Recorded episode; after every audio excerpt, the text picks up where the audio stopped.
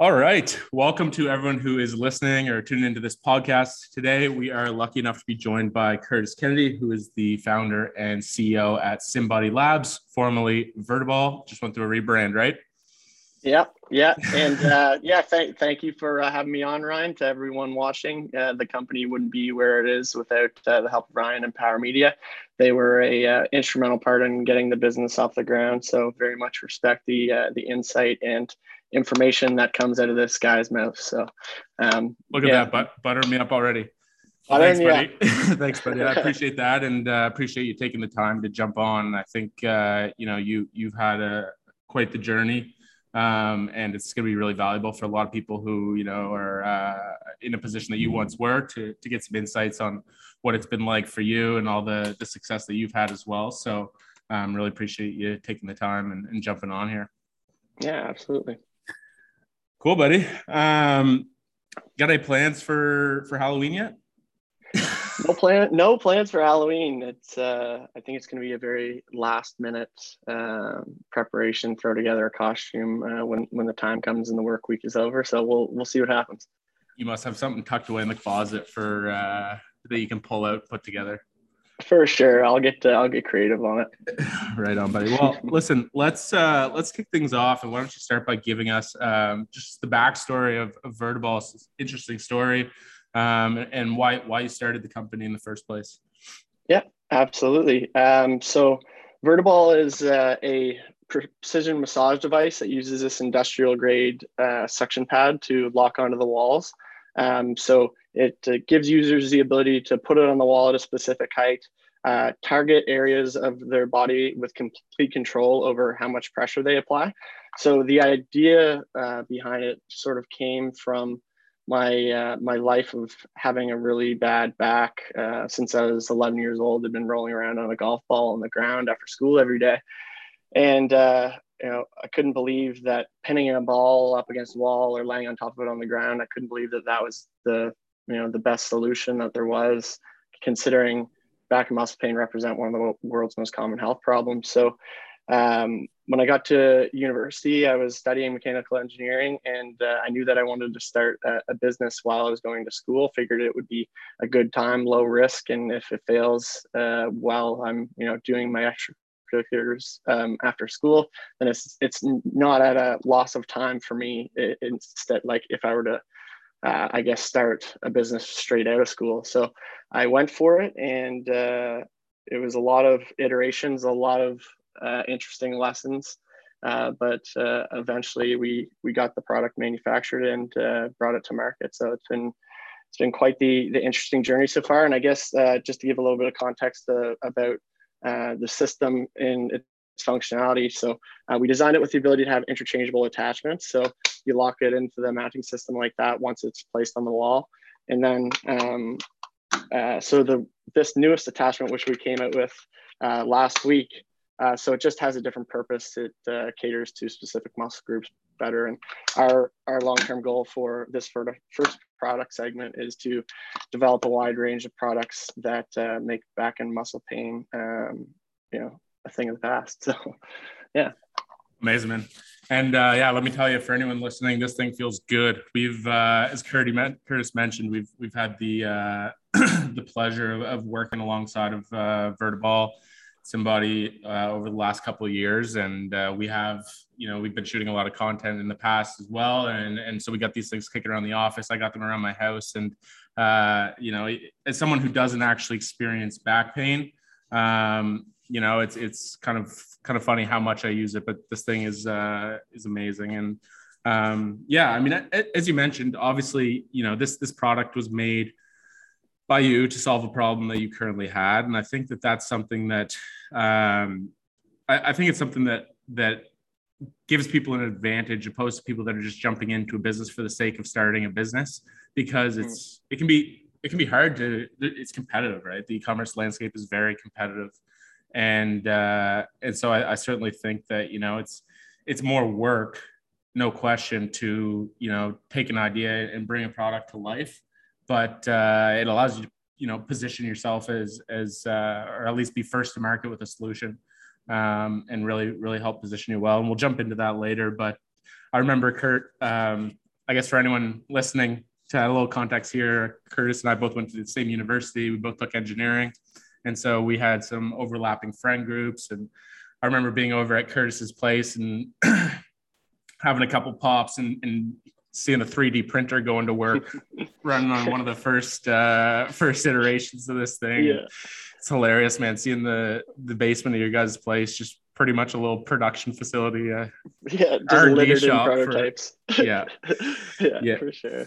Yeah, man. Um, cool. So I guess like when when you started working on this, was was the plan always to turn it into a business, or at first was it just something that you wanted for yourself?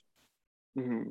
Um, well, actually, I so I knew that I I wanted to start a business while I was going to school. I didn't know exactly what I was going to do, but uh, this wasn't the the first product that uh, I had took a stab at. So uh, right after my first year university, um, I actually came up with this idea for an oral hygiene product.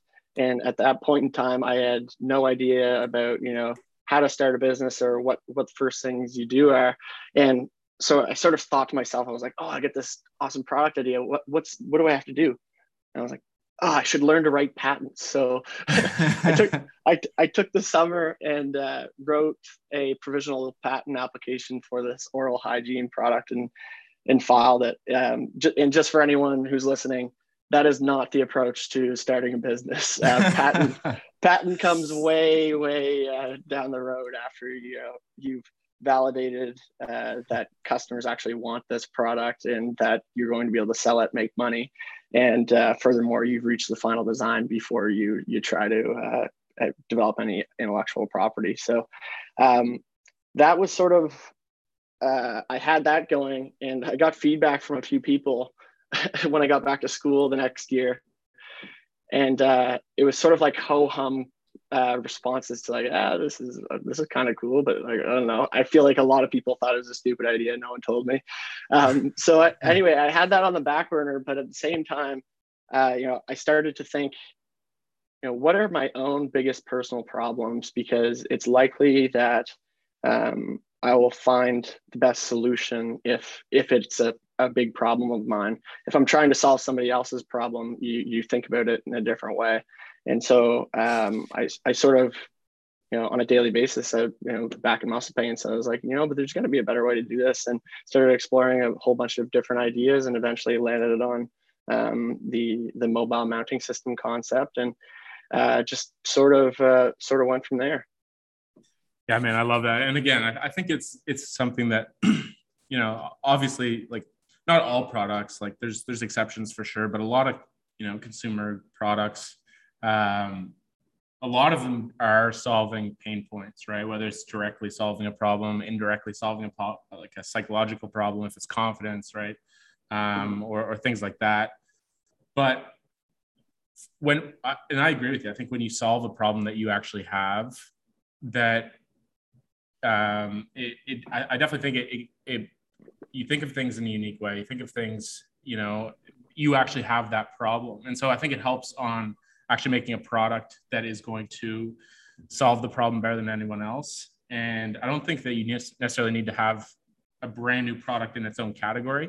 Um, but if you can do, if you can do something better, more efficiently, save people time, save people money, mm. um, or, or just, you know, convenience, you're going to be in a much better position to, uh to, to market that. And with in the world we live in, obviously e-commerce is booming right now, right? Mm-hmm.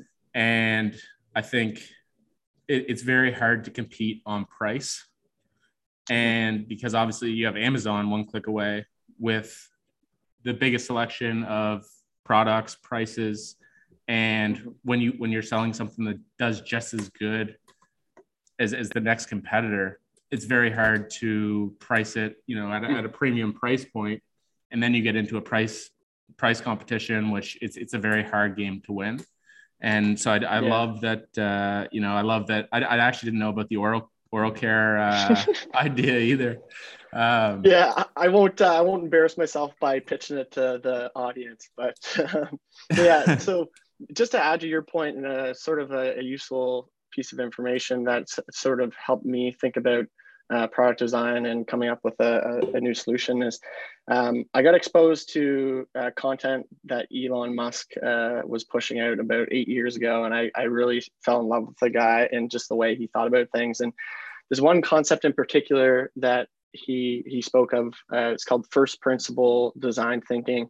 Um, it's uh, so there's two ways to think about solving a problem. You can uh, think analogously, where uh, you look at the existing solutions and see how you can make improvements to those solutions, or you can um, think about uh, you know explore it in terms of first principles, where you boil the problem down to its fundamental truths. Um, not considering the what's already been made. You boil it down and then build outwards from there. And uh, it's likely that you'll come up with something uh, novel that takes a different approach and may, in fact, solve the problem better than you know the industry that's been built around the same sorts of innovation. So, yeah. one hundred percent. No, and I love that. And I actually remember uh, watching a video where Elon was talking about this too. And when it was t- he was talking about, I think this was about the electric batteries, if I'm not mistaken. Mm-hmm. Talking mm-hmm. about how people were saying it's impossible because electric batteries are batteries are just too expensive to make an electric car. Mm-hmm. And said, well, that's not true. Like battery already manufactured batteries are, but if mm-hmm. we can source the the materials at the raw materials at a discounted cost in bulk, then we're looking at a whole different ballgame here. And mm-hmm. uh, I, I definitely think it, I agree. It's a powerful, uh, powerful way of thinking, and love that you've adopted that. Um, I want to. So you talked about the patents and how you filed the patent for the oral care. You learned how to write patents, and so obviously Vertiball, um, now Symbodi, has patents. Um, mm-hmm. Do you think that that's a skill that um, that is worth learning on your own once you have a product, a final design, a product that you're ready to take to market? Or do you think that that's something that you're you can be easily outsourced?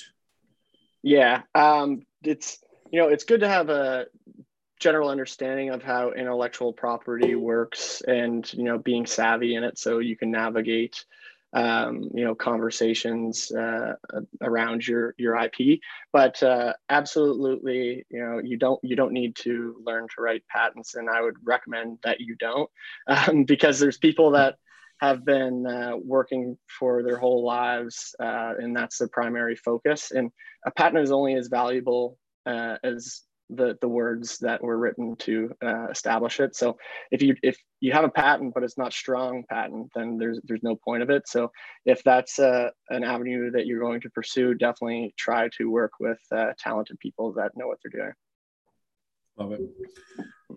Talking about the product development process, Um, I think there's a lot of people, I remember, you know, there's, there's people commenting on the ads all the time saying, I, you guys stole this idea from me. I had this idea five years ago. I had, you know, whether it's trolls or people that actually did have the idea, there's a lot of people with a lot of ideas, a lot of good ideas. And mm-hmm. it can seem overwhelming to, to actually think about taking one of those ideas and making it become a reality.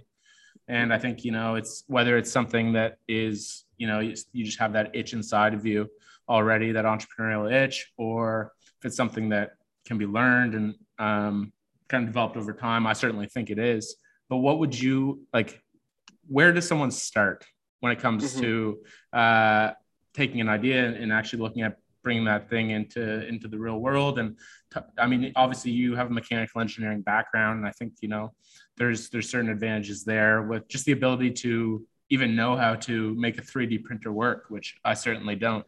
Um, but but touch on that. I think you got to give yourself yeah give yourself some credit, and uh, I guess the th- the thing I'll say is you don't. And I'm talking uh, specific to uh, hardware, like physical products, um, s- software. Um, you know what I'll say here. I guess some things will apply, but it's it's more uh, specific to physical products. And you don't need any prior knowledge to get started on it. Like if you if you have a product idea, start with a sketch on paper. Um, you know, put together an idea of what you think it will look like, and then there's so many tools in this day and age that that make uh, you know something like this really easy. And the two all you need is access to a three D printer and a three D modeling software, which Um, the one I would recommend to anyone uh, listening, if you don't already have a, a go-to, is uh, Fusion three sixty. Uh, it's an Autodesk program. And, you know, if you take a week and a half, two weeks and fool around on the, the program, um, you'll know exactly how to how to make your thing.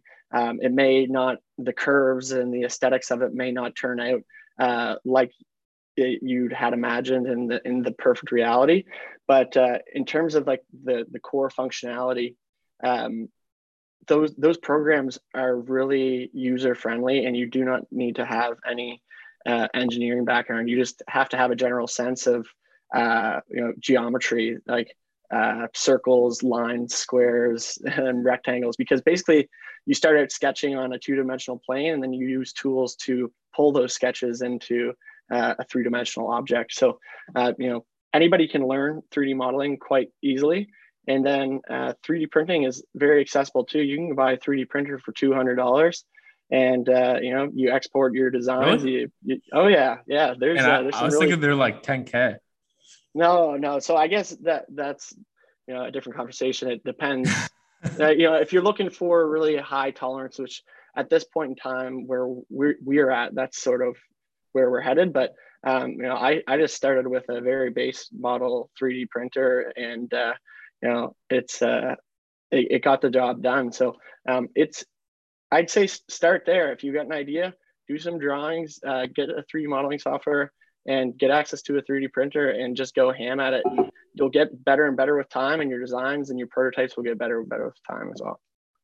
Amazing. Cool. So, I mean, what's like in your experience, so you have a product, you know, that you made on a three D printer, and you are like, hey, I want to move forward and manufacture mm-hmm. this. Mm-hmm. What, where in, in your, you know, in your journey, where, where did you, what was your next steps there? Did you go look for manufacturers right away? Did you, uh, did you, you know, look for people that had experience locally to go uh, overseas and look for manufacturing? And, uh, and yeah, how, how did, how do you go about that? Mm-hmm. So I guess uh, the thing to consider along your prototyping journey is that there, there's two sides of the coin. There's, you know, you develop a product, but you also need to have the money to finance the, the manufacturing for that product. And so I was, uh, you know, I was twenty-one years old at the time, uh, trying to figure out how I'm gonna, you know, get together four hundred thousand dollars or something like that. And uh, that seems like a lot of money at the time for a young kid that's got a two thousand dollar uh, Nissan. And, uh, anyway, I, I started out by going to banks to ask for money, and, you know, I'd instantly get the doors uh, slammed on my face because uh, they don't want to use my two thousand dollar Nissan as an asset that can be leveraged. So, um, oh man, Nissan's a good car.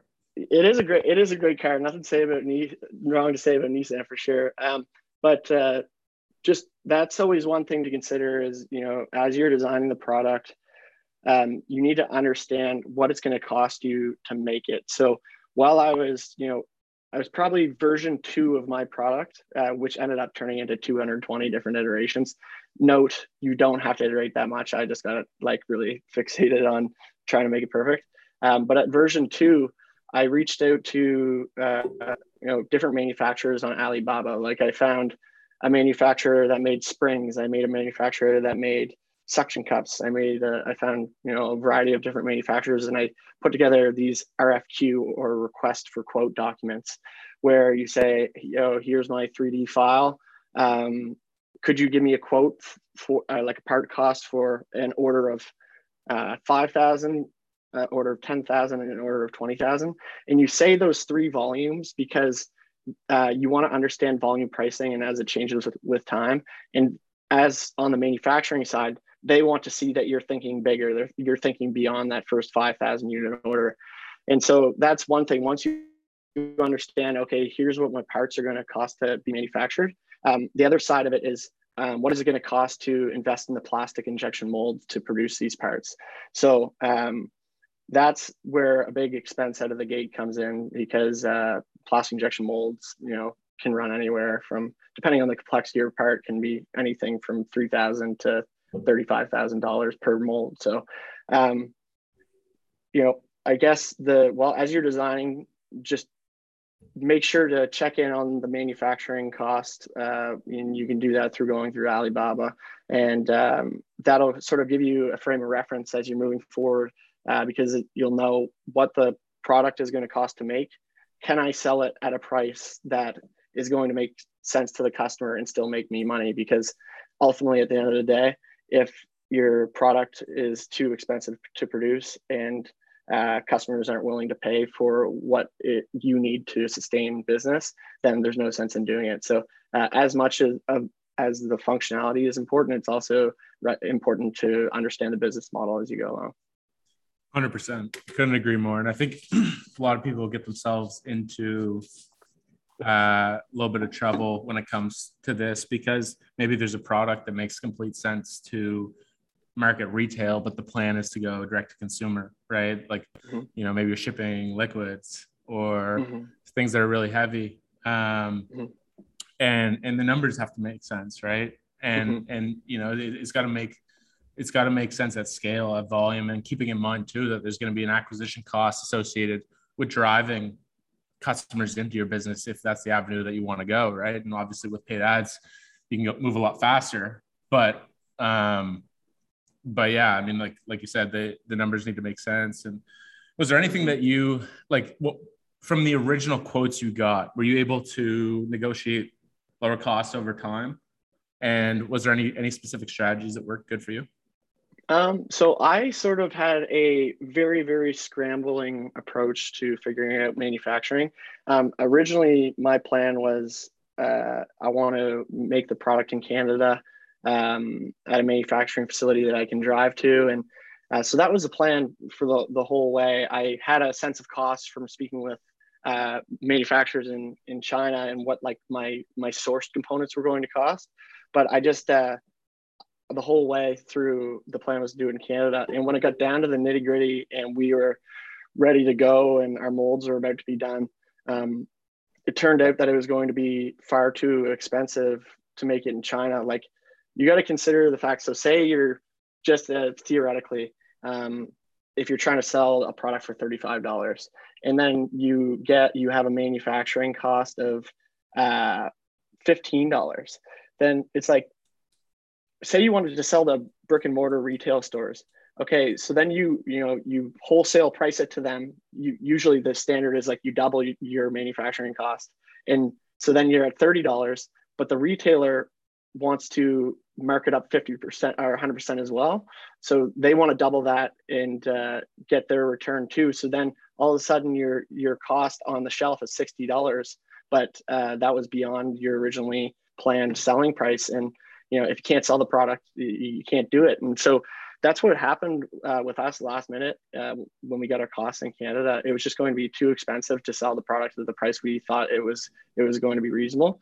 And and so I hopped on a plane out to China and uh, did about two and a half weeks of touring around, knocking on doors and trying to scramble and uh, figure out meetings last minute. Um, so very lucky that it uh, it all ended up working out in the end. It was uh, quite the quite the journey.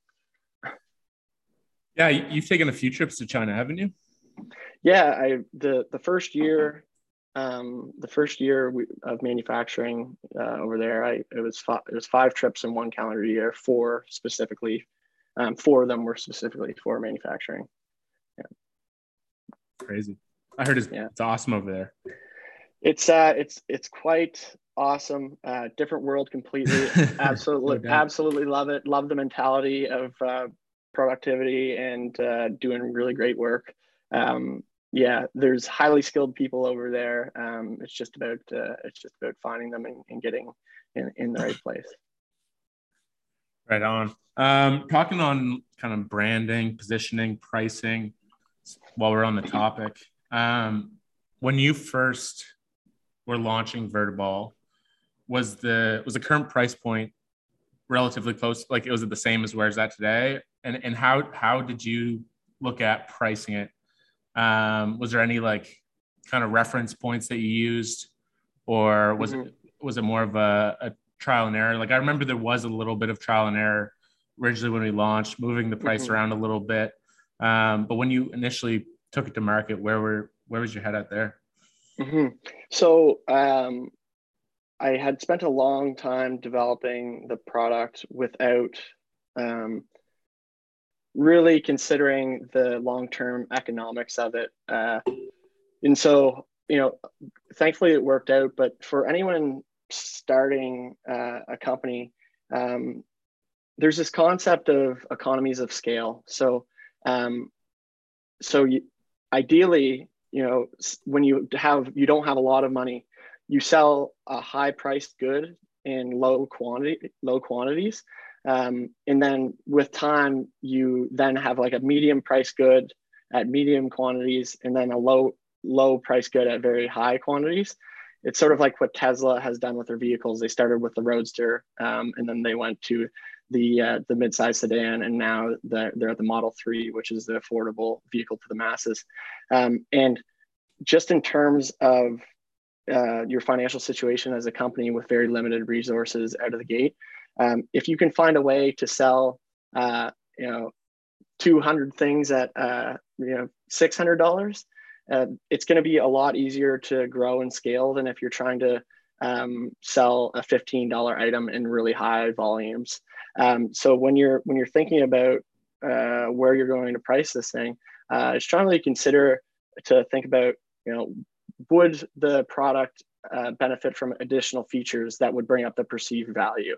Like, could we add some electronics to it um, that would, you know, all of a sudden when there's electronics added to things, it's like a different story than just like a, uh, a mechanically functioning uh, product. Like A I, um, so throw, throw it, A I in your name and uh, you're good to go. Yeah, or, or it's like uh, for, you know, we, we just made a manual massager, but Uh, had we thrown like a uh, vibration element to it, our, our pricing conversation wouldn't be, you know, forty, fifty, sixty dollars. It would be, uh, you know, one hundred fifty, two hundred dollars. So mm-hmm. those are those are things to consider, because it, if starting out, the higher you can price your thing, uh, the lower volumes you can do, the better, the quickly you're going to be able to move forward into that next phase of, you know, bringing up volumes and potentially looking at different different product lines. Um, so I. Uh, And the, I guess another thing to note, which is an important piece of insight that I got from a, a podcast with Jason or James Dyson on it. Um, James Dyson, his first product ever was called the Ball Barrow. It was a wheelbarrow that had a ball on the front of it. And um, it was this new innovative technology, and it was awesome. And it got brought into stores, and uh, it didn't perform well because the mistake that he made was he had this new innovative technology, but he priced it um, like competitive to other products that um, weren't comparable. They didn't have the innovativeness of uh, James Dyson's product. And so he made it his mission from that point forward. Um, if I come up with an innovative technology or solution, I'm going to price it accordingly, because the the, the market will pay for it. And uh, and we'll, in, in doing that and in having a premium price point, it actually helps you uh, from a branding perspective too, to be seen as a premium brand. Uh, to have an identity that people want to be associated with, like, you know, people want to have a, a Apple computer, or, you know, Dolce. Like, it's just, if you have a higher price point, it does nothing but help your your brand. Um, so aim, aim high and uh, talk to customers through your development journey. And if you end up having a lower price point than uh, you originally intended to, that's fine. Just make sure that the economics of it work out from uh, you know, your your cost of goods sold. Yeah, one hundred percent. That, and I think that's huge. I think that's an amazing point that you bring up. You know, I think a lot of people, when they're looking at their business, whether they're taking a product to market or they're trying to troubleshoot why maybe sales, revenue, profit isn't as good as they'd like like it to be, they think, well, I gotta reduce the cost of reduce the cost, and more people will buy. But that's not always the case. And even if it is, then there's a whole other side of the equation of keeping in mind the acquisition costs, right? Mm-hmm. And and profit per order. There's a lot of things that you have to juggle as well. And I think you touched on a great point with just branding and positioning a product as a, a premium solution. Um, I think I think that's huge. And a lot of times um, there's the prices and costs are one thing, and value is a whole other thing, a whole other conversation, right? And mm-hmm. and when there's a perceived value with what you're selling, or a real tangible value with what mm-hmm. you're selling, people will will pay if it's a, if there's a big enough market, and unless you're in an extremely extremely tiny market, which is rare with direct consumer goods, then uh, then I think uh, it's a great point you bring up, and maybe investing a little bit more time in the, the product development phase to make sure uh, that there is that that premium price point. Mm-hmm. Um, so yeah, I mean, I, I absolutely love that.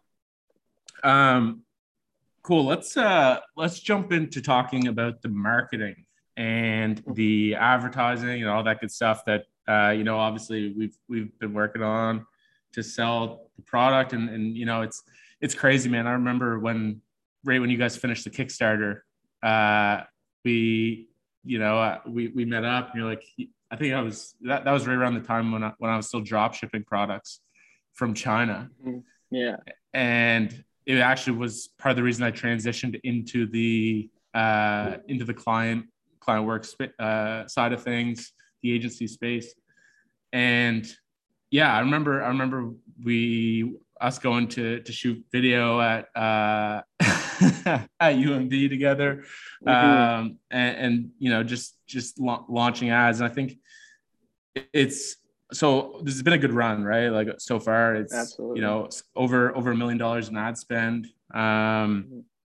and uh, and not a lot of businesses can do that profitably. Um, so I'd like to jump into some of the challenges and and really what.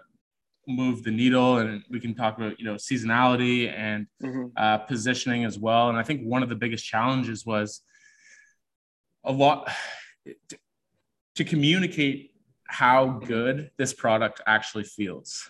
Mm-hmm. Has mm-hmm. has been was a challenge. Yeah, absolutely. And uh, uh, so Ryan, uh, he he started out with us. I kind of consider Ryan to. Uh, he was a part of the the founding crew of getting this product off the ground, because you know it we were in uncharted territory, because it's sort of it was a it's a novel uh, concept for how to um, approach back and muscle pain. Uh, lots of people perceive a suction cup as you know something that holds your Christmas wreath on uh, on your your door, um, but little did they know that it's a it's a, a suction system that can support you know over one hundred pounds of weight, um, and and so you know the one of the biggest challenges was we've got this novel product. How do we communicate it to people? The one, the how it works, um, two, why it works, and uh, three, why this is going to be so important to your life, um, and. Really the thing, the core value proposition of the product is the fact that it makes your body really accessible, so that, you know, you can, it can fit up with your everyday life. Uh, it's, you know, it's not too big of a hassle. You don't got to get on the ground at the office to roll on your foam roller. Um, you can stand up, drink a coffee, and it really simplifies things so that, you know, feeling good can be a part of your everyday life. And just figuring out the messaging uh, and working through that and how to explain it to people uh, is, is challenging. And furthermore, for our product specifically, it's kind of hard to shoot content for, because whenever anyone's using it, they're they're it's behind them, it's on the wall, and they're they're rubbing against it. So there's very limited angles in which you can uh, you can get good shots. So um, there was definitely uh, we, you know as you know it was uh, it was challenging out of the gate, and that kind of um, flows into what what I'll say next is. Um, when you launch a new product, it's it's not just going to you know be like boom, you've got it all figured out. You've got you've got profitable ads right out of the gate. I mean, it could happen, but it's very likely that uh, you're going to make, need to take a period of time uh, to learn and understand what people react to, um, you know, what they're engaging with, what what words resonate with people, and what what images and what doesn't. Uh, and, and that's not something that uh, typically just comes from intuition. It's something that comes from testing and uh, and, and really trying to understand your uh, audience and your target customer. So, you know, as you're going into thinking about launching uh, a brand and a product through e-commerce, make sure that you're in a position financially to um, have a little bit of backing so that you can test and you can you know, you can fail at some things and try, try to get creative with your approach, um, because you want to be able to re- remain dynamic in that first uh, point of time while you're while you're figuring it out and uh, what the best uh, approach is. Yeah, one hundred percent. And obviously with you know paid media, especially on social social media platforms, they're also creative driven, right? And it's, it's, there's not a whole lot of people have such a, first of all, such a short attention span. Mm-hmm. And so being able to hook people in so you can actually give them, the, hit them with the message and hit them with the value proposition, have testimonials, you should generate content, people explaining how damn amazing this product is. Mm-hmm. Takes a lot of, takes a lot of work. And it's interesting because we've, we've invested a lot of money in, in certain creatives and they've, they've tanked. Right. Mm-hmm. And then we've, we've had creatives where shot on an iPhone and kind of, you know, in an afternoon, and it ends up being one of the best performing ads of all times. Mm-hmm.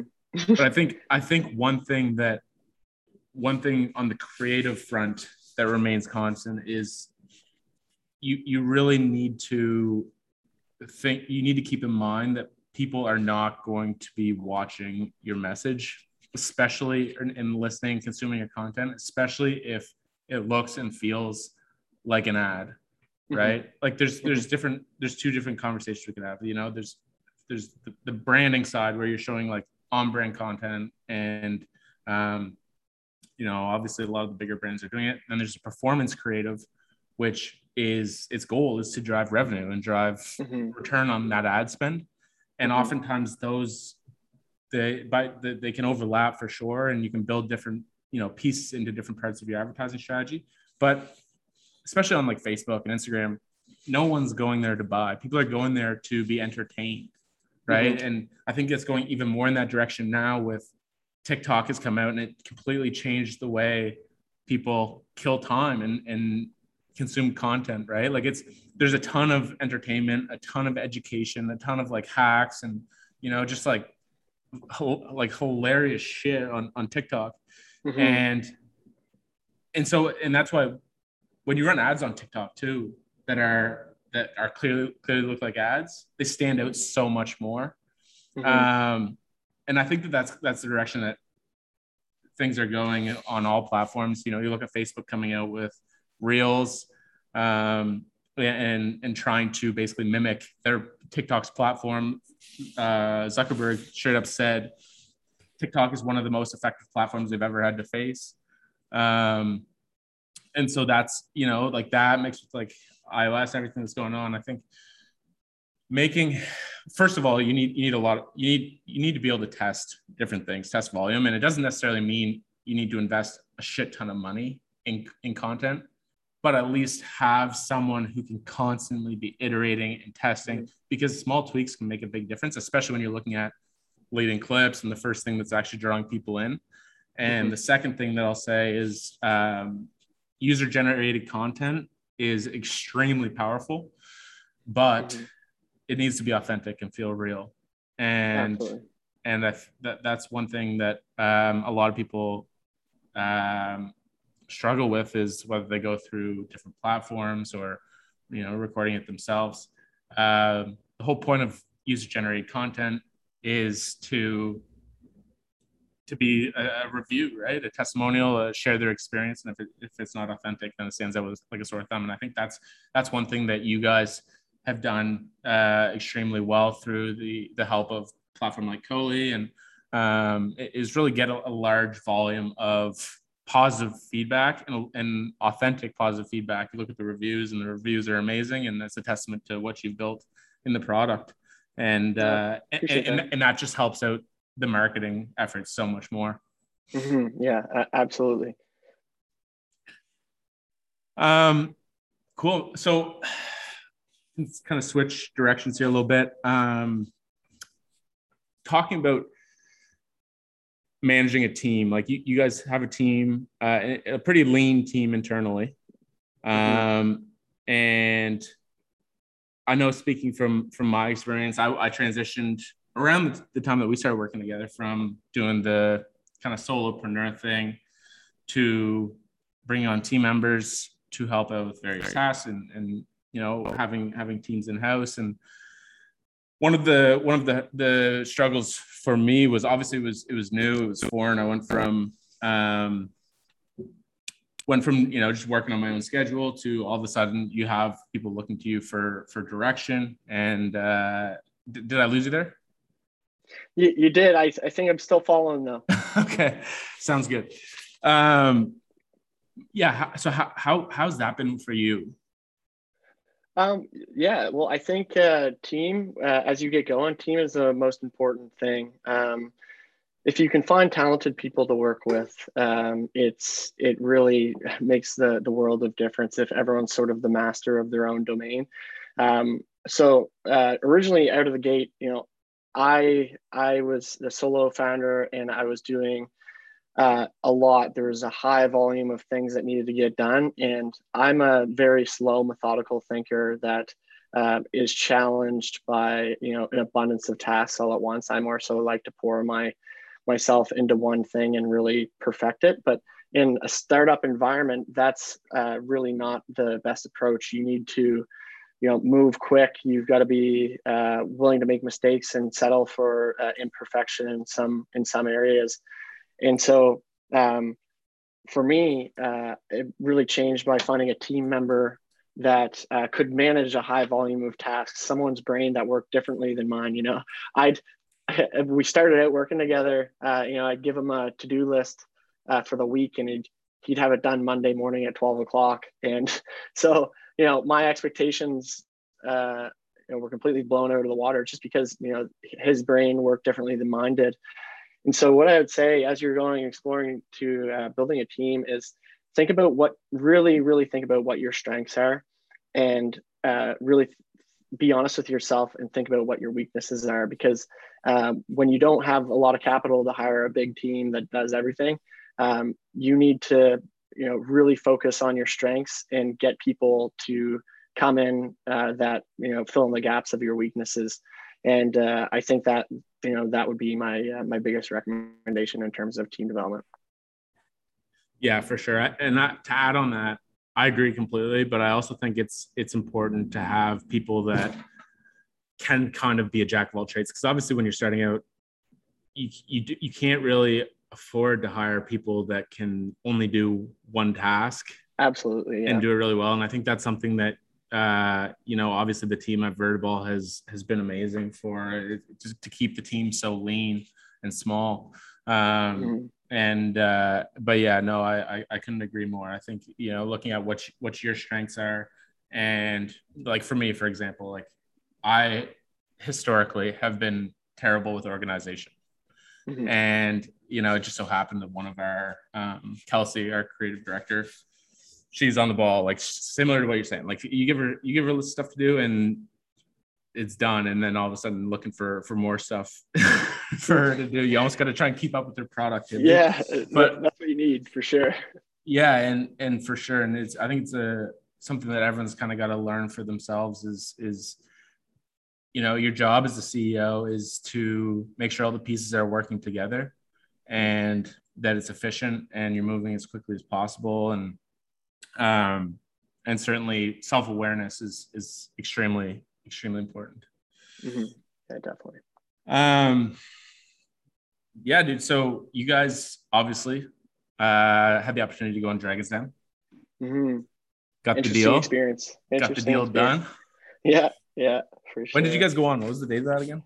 Uh, September fourth of last year. So, um, yeah, we're just a, li- a little over a year out from, from that, uh, that uh, that was when it was that was when it was aired or when you guys no, that that was when when, when we uh went oh, right. to do okay. the sh- do the shooting for it. So um yeah quite quite the interesting experience. um you know I think my, my advice for anyone that's looking to do Dragon's Den, Shark Tank, uh those types of opportunities is um it's a really really awesome opportunity for exposure and for marketing, and I would suggest um first and foremost, approach it from that perspective. Um, in reality, uh, more than, you know, there's there's so many deals on that show that, you know, they happen on the show, but they don't actually, you know, go through the process of closing the deal after the show. Um, and you can, you you absolutely can. And it, and it opens up the the door to go do that. But it's not like you go on the show and, you know, next week you're signing closing documents. Like you're, there's, you know, months of due diligence process, working with their teams, working with lawyers, um, really formalizing the details on valuation, shareholders agreements, things like that. Um, so my advice to you, um, if you're going into that, is just try to aim for it to be as positive as an experience as possible. The mistake I did, or the mistake I made, sorry, was, um, I, it was do or die mode for me. I'm like, I'm about to give up a piece of my company. I'm one hundred percent ownership of this at this point in time. Um, you know, I need to ha- price it right. Like I want to get the highest valuation possible. Um, and so I knew that it was priced higher than what an investor likely would be willing to pay for it, uh, just on uh, like numeric um, standards. Mm-hmm. But um, I wanted to push for it anyways. And I knew that it could result in some conflict. Uh, and, you know, I was nervous. I went in nervous and, uh, you know, there was a lot, they challenged it a lot. Luckily they didn't show some of the, the heated debates that um, went on in the episode. There was quite an abundance, abundance of them. If, uh, if you ever watch it, you'll see me trembling, but uh, um, I, anyways, uh, if you, if you're going to do it, just, uh, aim, like go with a very reasonable valuation that makes sense of, you know, your historical financials. You know, you can add a premium for your, if you have an innovative idea and you have a product roadmap, but uh, just try to aim for it to be a positive outcome, because once the, you know, you're done on the show, you can renegotiate valuation. Um, like all that stuff can be changed afterwards. So uh, you don't have to think it's, you know, do or die mode and, Uh, no, I'm not taking the deal. Just, uh, you know, aim for a positive outcome would be uh, what I'd suggest. You're not, you're not signing your life away on the, on airing. No, no, on, absolutely on the production not. Side. Yeah. Yeah, well, for sure. Right on, man. So you guys uh, obviously launched as Vertiball, had the one product, and recently went through a rebrand to Symbodi Labs.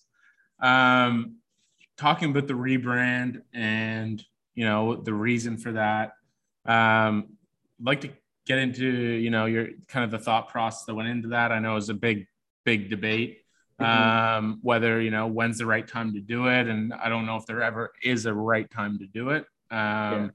But, uh, but yeah, I mean, obviously, you know, it's, it's a big decision to make, especially when, you know, you have whatever it is, sixty, seventy thousand customers who, who know your brand and, um, mm. and you're looking to, to make a big transition like that. What was the, the thoughts that led to that?